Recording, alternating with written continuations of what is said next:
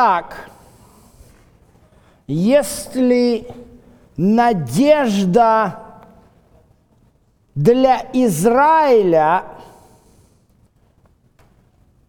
быть прощенными.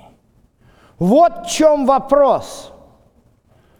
Можно ли в нарушении закона все равно вернуть Божий народ? Об этом следует поговорить. И Еремия очень конкретно говорит об этом. Вот его обетование. Вот наступают дни, говорит Господь, когда я заключу с домом Израиля и с домом Иуды новый завет. Не такой завет, какой я заключил с отцами их в день, когда взял их за руку, чтобы вывести их из земли египетской. Тот завет они нарушили, хотя я оставался в союзе с ними, говорит Господь. Вы видите, что здесь отличного? Да, действительно, этот текст, этим текстом заканчивается аналогия с супружеской жизнью и взаимоотношениями между Богом и человеком. Вот почему. Я вам скажу прямо – как служитель церкви, уже с более-менее приличным стажем, я знаю одно. Когда двое разводятся, не может быть такого, чтобы один был абсолютно ни в чем не виноват, а другой абсолютно во всем виноват.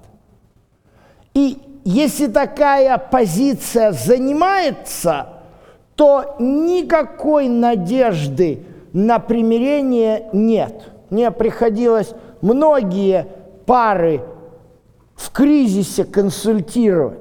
Но если обе стороны начинают думать и желают признать свои промахи – тогда есть надежда на то, что семья не развалится, а сохранится. Что у каждого есть вина, у каждого. Но здесь-то совершенно другая ситуация. Здесь у нас Бог.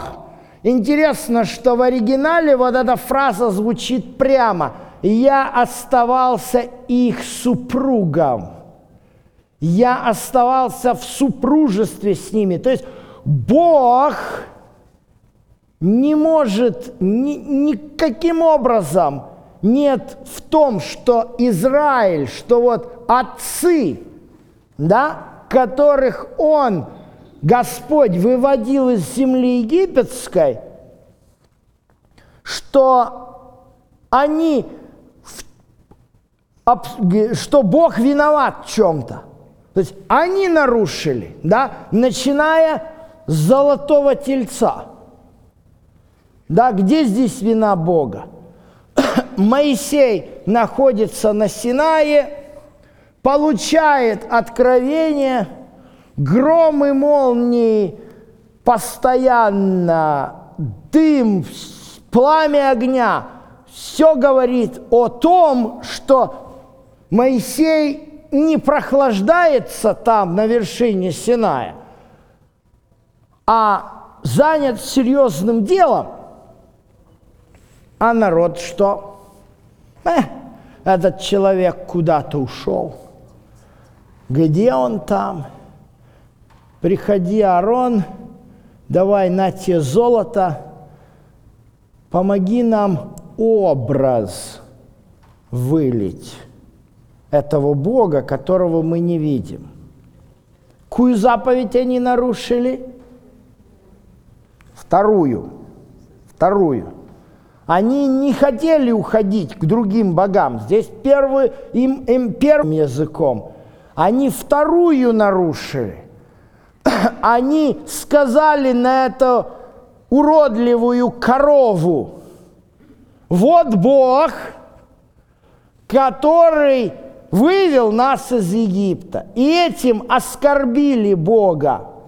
Вот оно первое нарушение. А Бог был все время, все эти годы, от исхода до вот этих слов пророка Иеремии, 900 лет Бог был верен Израилю. Ни разу не отказался, ни разу не отступил. А Израиль мог уйти, потом возвращался потом уходил, потом возвращался. Но тем не менее, Господь готов заключить Новый Завет. Да? Несмотря на то, что вот она причина, вот ответ на первый вопрос. Новый Завет заключается потому что Первый Завет был нарушен. Почему я так подробно об этом говорю? А дело здесь вот в чем.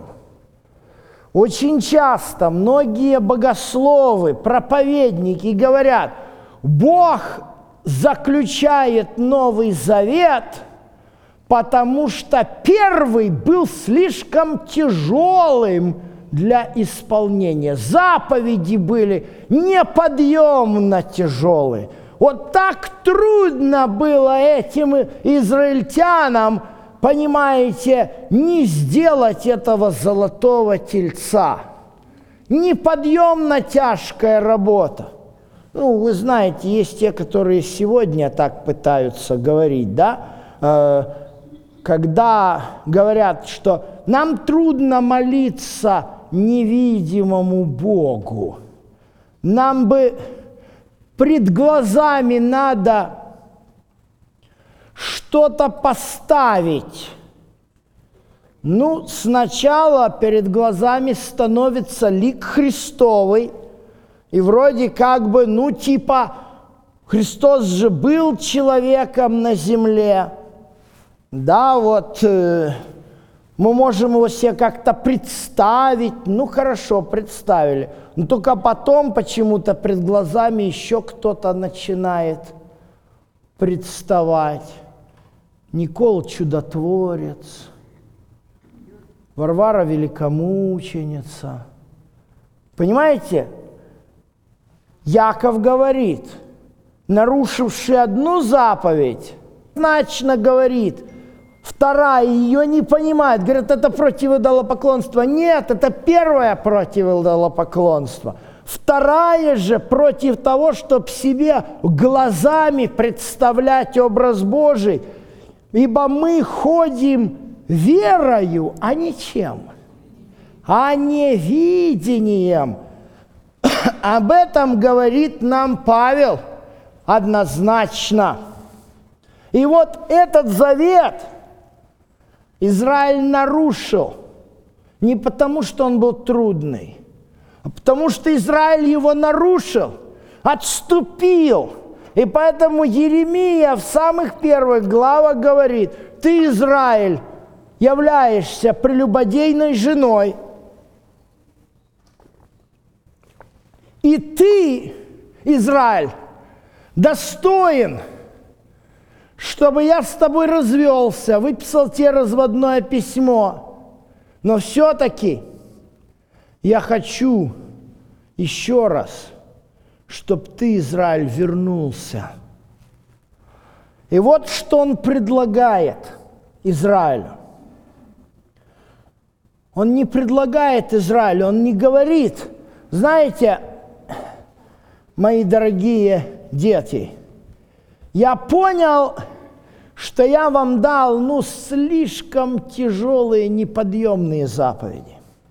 Давайте я сейчас перепишу их, а потом дам вам новые заповеди, и вы попробуете вот эти. Получится у вас или не получится? Обратите внимание, что предлагает Господь. Вот завет, который я заключу с Домом Израилевым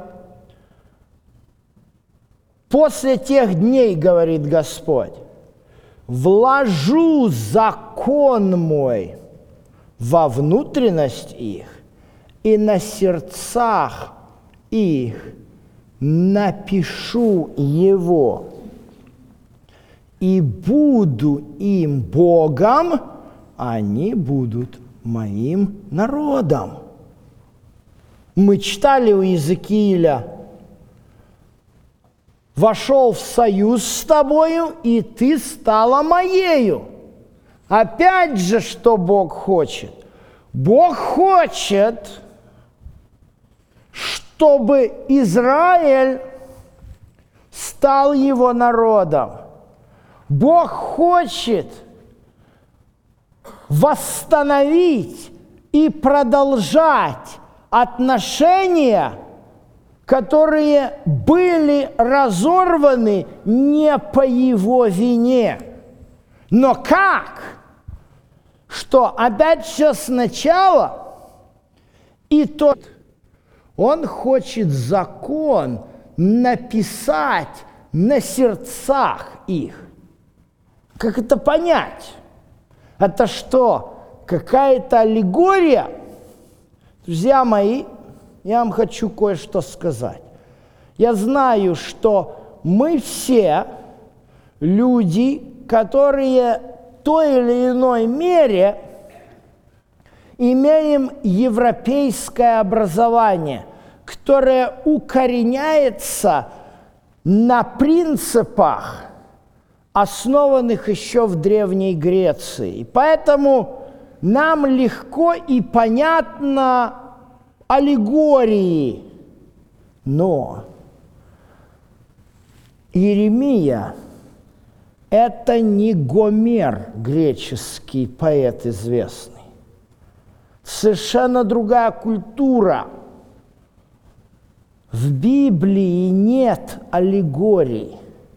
В Библии есть очень конкретные, связанные с другими текстами понятия.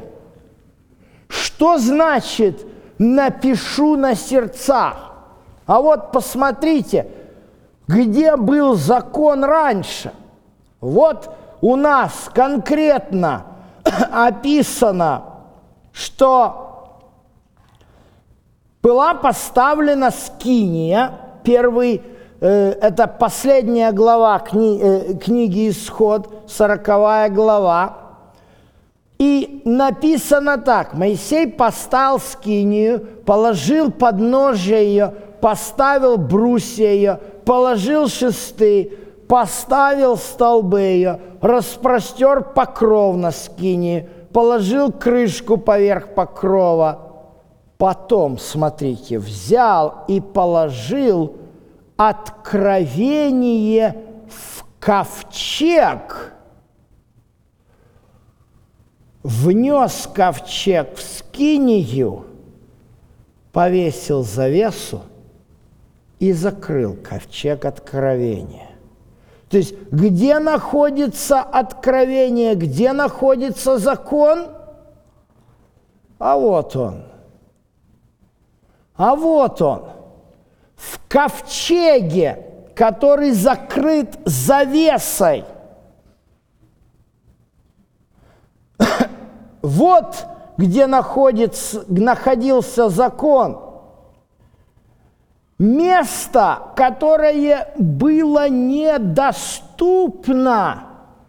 никому.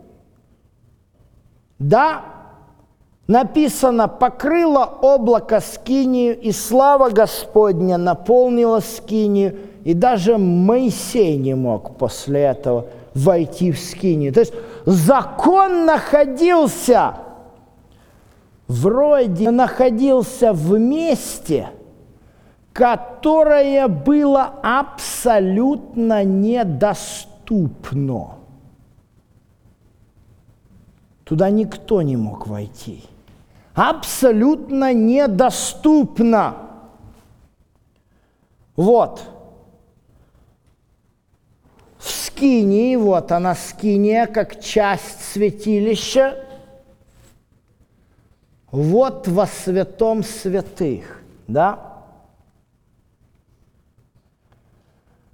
Интересно, где же находился этот храм, да, где находилась эта скиния. Если вы посмотрите книги Второзакония, то 12 главы вы увидите такое интересное повеление. Бог говорит израильтянам – когда вы перейдете Иордан и поселитесь на земле, которую Господь, Бог ваш, дает вам в удел, и когда Он успокоит вас от всех врагов ваших, окружавших вас, и будете жить безопасно, то тогда на какое место изберет Господь Бог, чтобы пребывать имени Его там, туда приносите все, что я заповедую вам. Всесожжения ваши, жертвы ваши, десятины, возношение рук, все избранное по обетам вашим, что вы обещали Господу. То есть, где находился ковчег? Вернее, где находился закон? Закон находился внутри ковчега, который находился во святом святых, место, которое было абсолютно недоступно никому, в храме, который находился в определенном, особенном, конкретном месте. Кстати говоря, сегодня очень многие люди неправильно понимают термин «храм». Мы очень четко видим в Библии, что храм – это единственное и уникальное место. Поэтому это и называется место, которое избирает Господь, чтобы имени Ему там пребывать. То есть никуда в другое место. Чуть дальше во Второзаконии 12 глава сказано, чтобы израилиты категорически не вздумали приносить жертвы в каком-то другом месте. То есть в Израиле был только один единственный храм. Ну и, конечно же, мы об этом с вами читали на прошлой лекции послание Илам образом небесной скини. Потому как был единственный храм, так и остался единственный храм, только на небе. Как был единственный первосвященник, так и остался единственный первосвященник. Кто? Иисус. Но интересно, что получилось.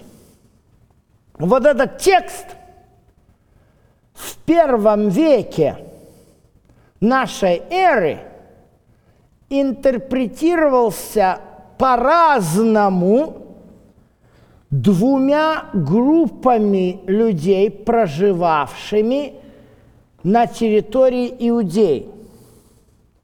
Дело в том, что когда, Израиль, когда уже иудеи вернулись из Вавилонского плена, то на территории, которую они оставили, проживали самаритяне.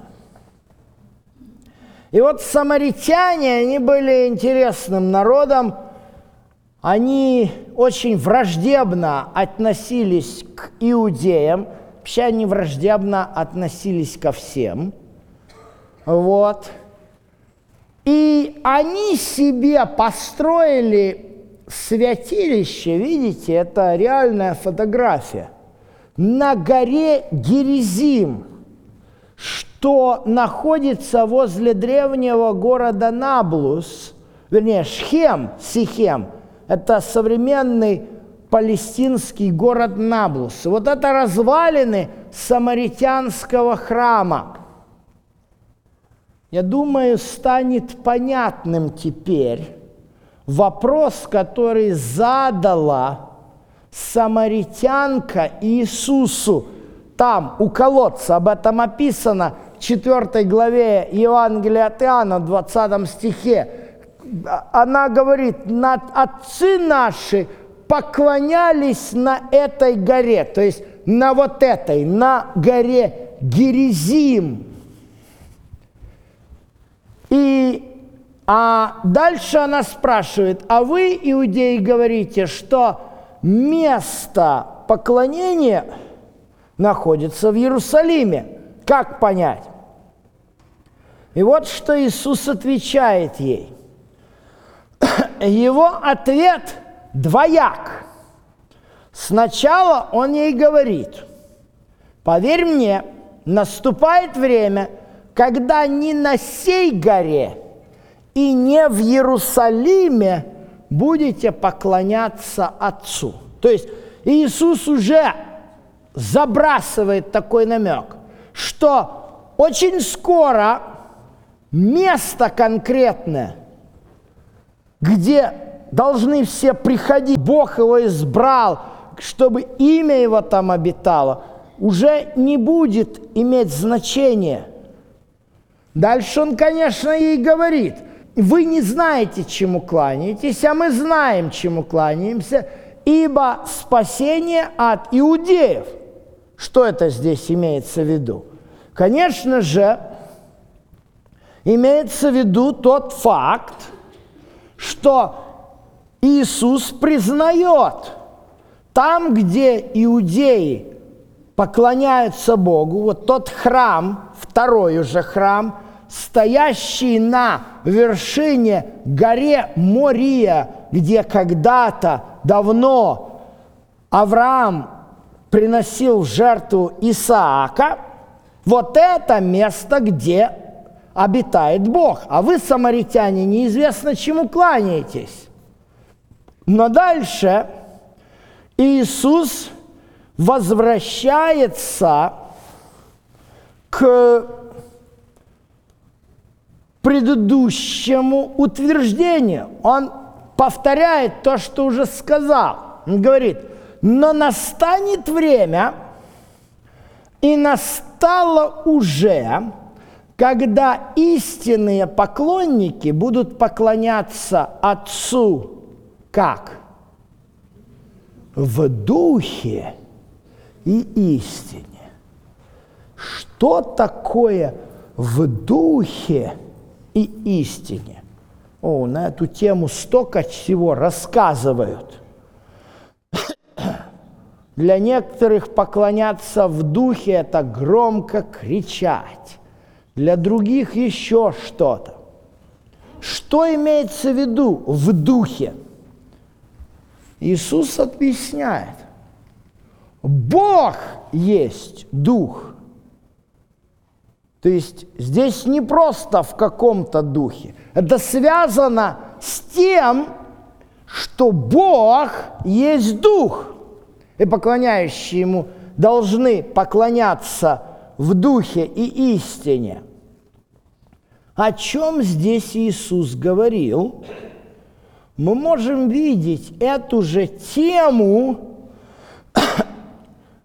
поднимает Иисус в следующем, в, след, в еще одной главе.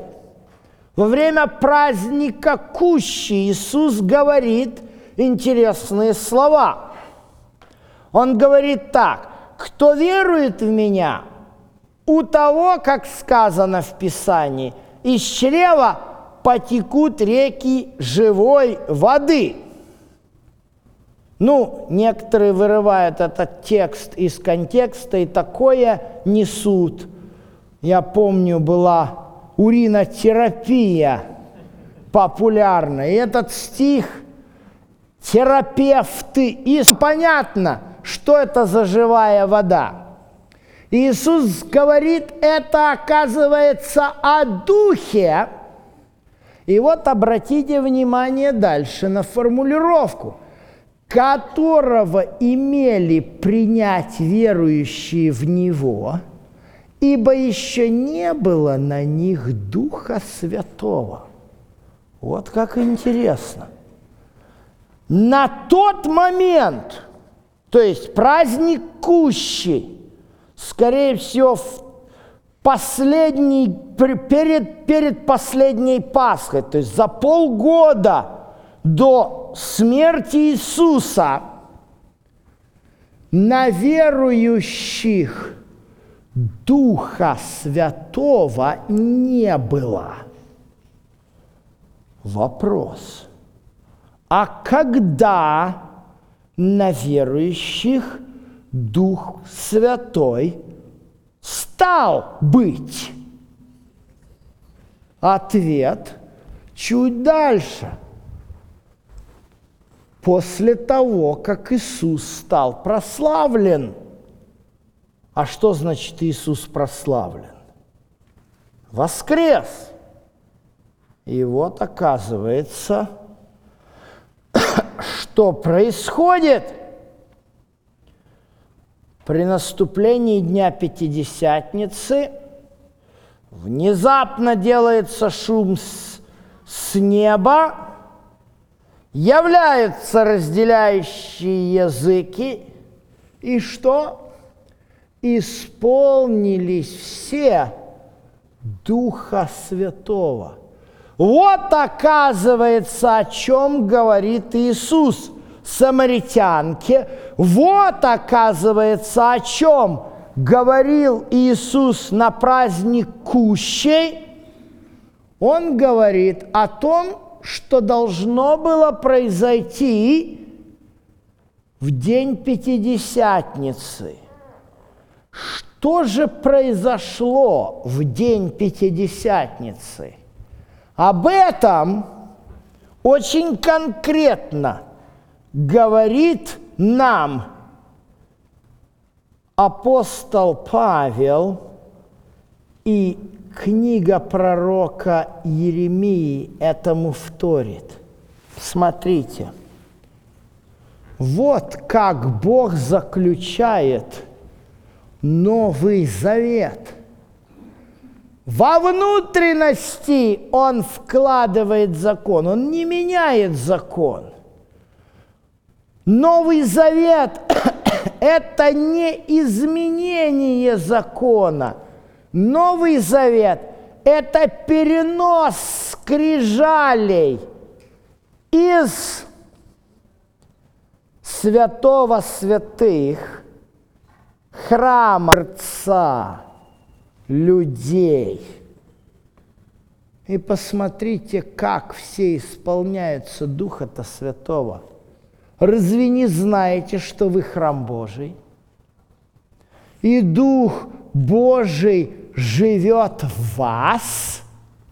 Кто разорит храм Божий, того покарает Бог, ибо храм Божий свят, а этот храм мы. Мы этот храм. Вот как заключается Новый Завет – из святилища, из храма, шхина, Божье присутствие перемещается в сердце человека. Вот что такое Новый Завет. Все оказывается просто. Вот что такое крещение Духом Святым. Мы говорили, крещение – это заключение завета – Крещение Духом Святым – это когда мы становимся храмом Святого Духа, храмом Божьим. То есть храмы на земле теперь не кедровые и не белокаменные, а ходячие.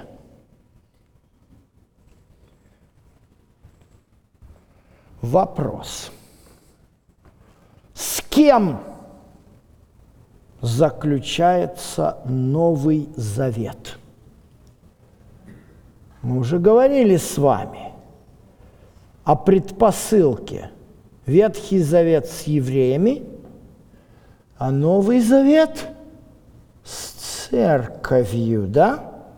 Давайте почитаем. Давайте почитаем. Вот что нам написано. Вот наступает ну, дни, говорит Господь, когда я с церковью моей заключу Новый Завет. Так написано. Что написано, друзья мои? С домом Израиля и с домом Иуды. Что это означает, друзья мои?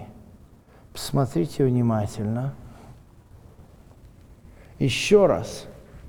На то, как был заключен Новый Завет при наступлении Пятидесятницы.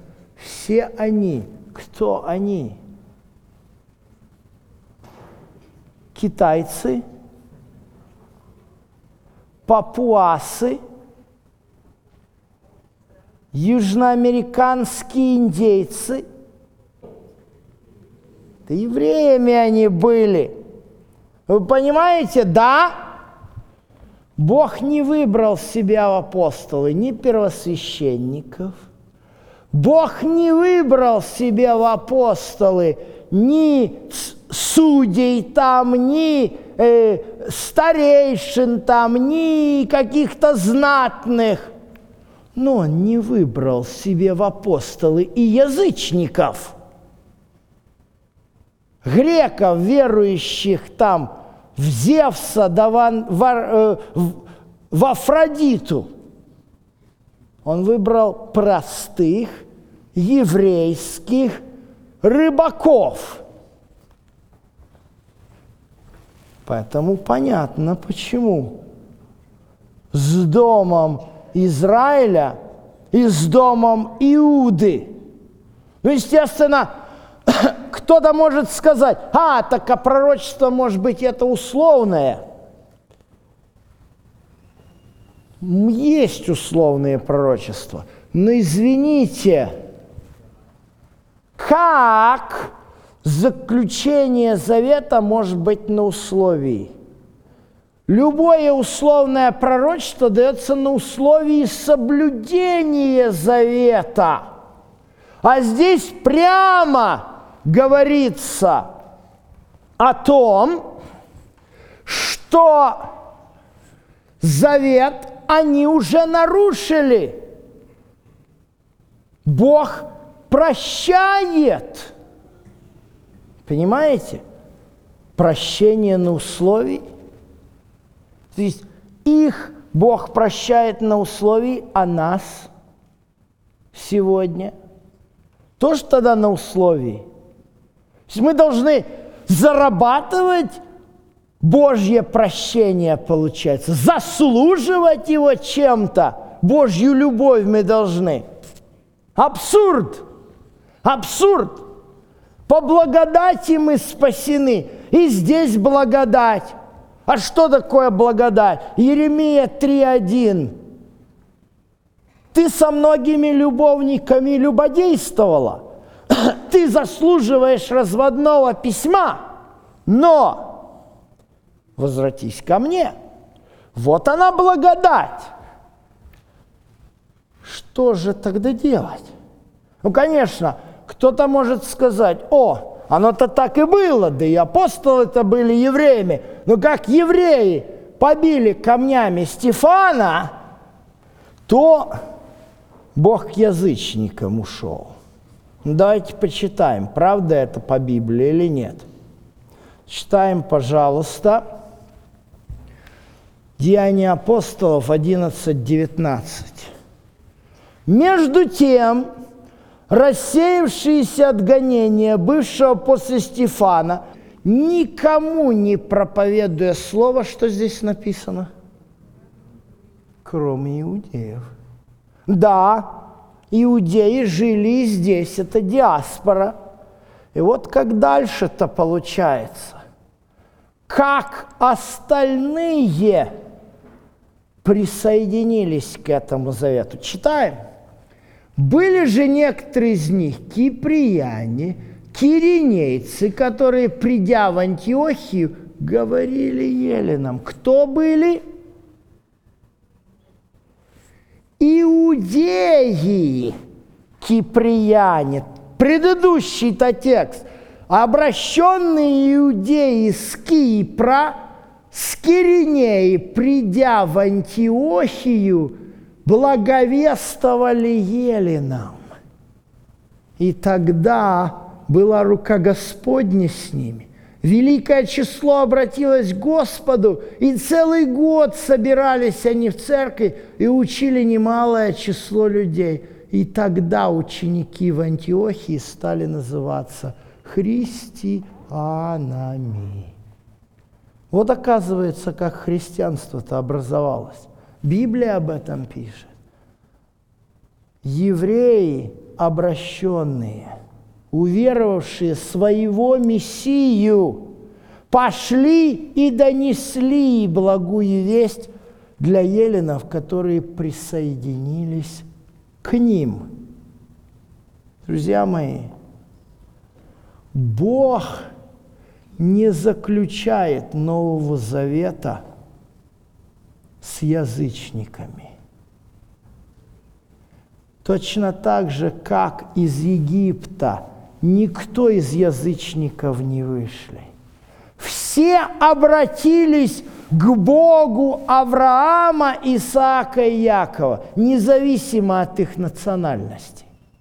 Так же и здесь, независимо от национальности, Бог заключает завет с теми, кто не желают оставаться язычниками а желают быть истинным народом Божьим, оставив свое язычество там, в прошлом.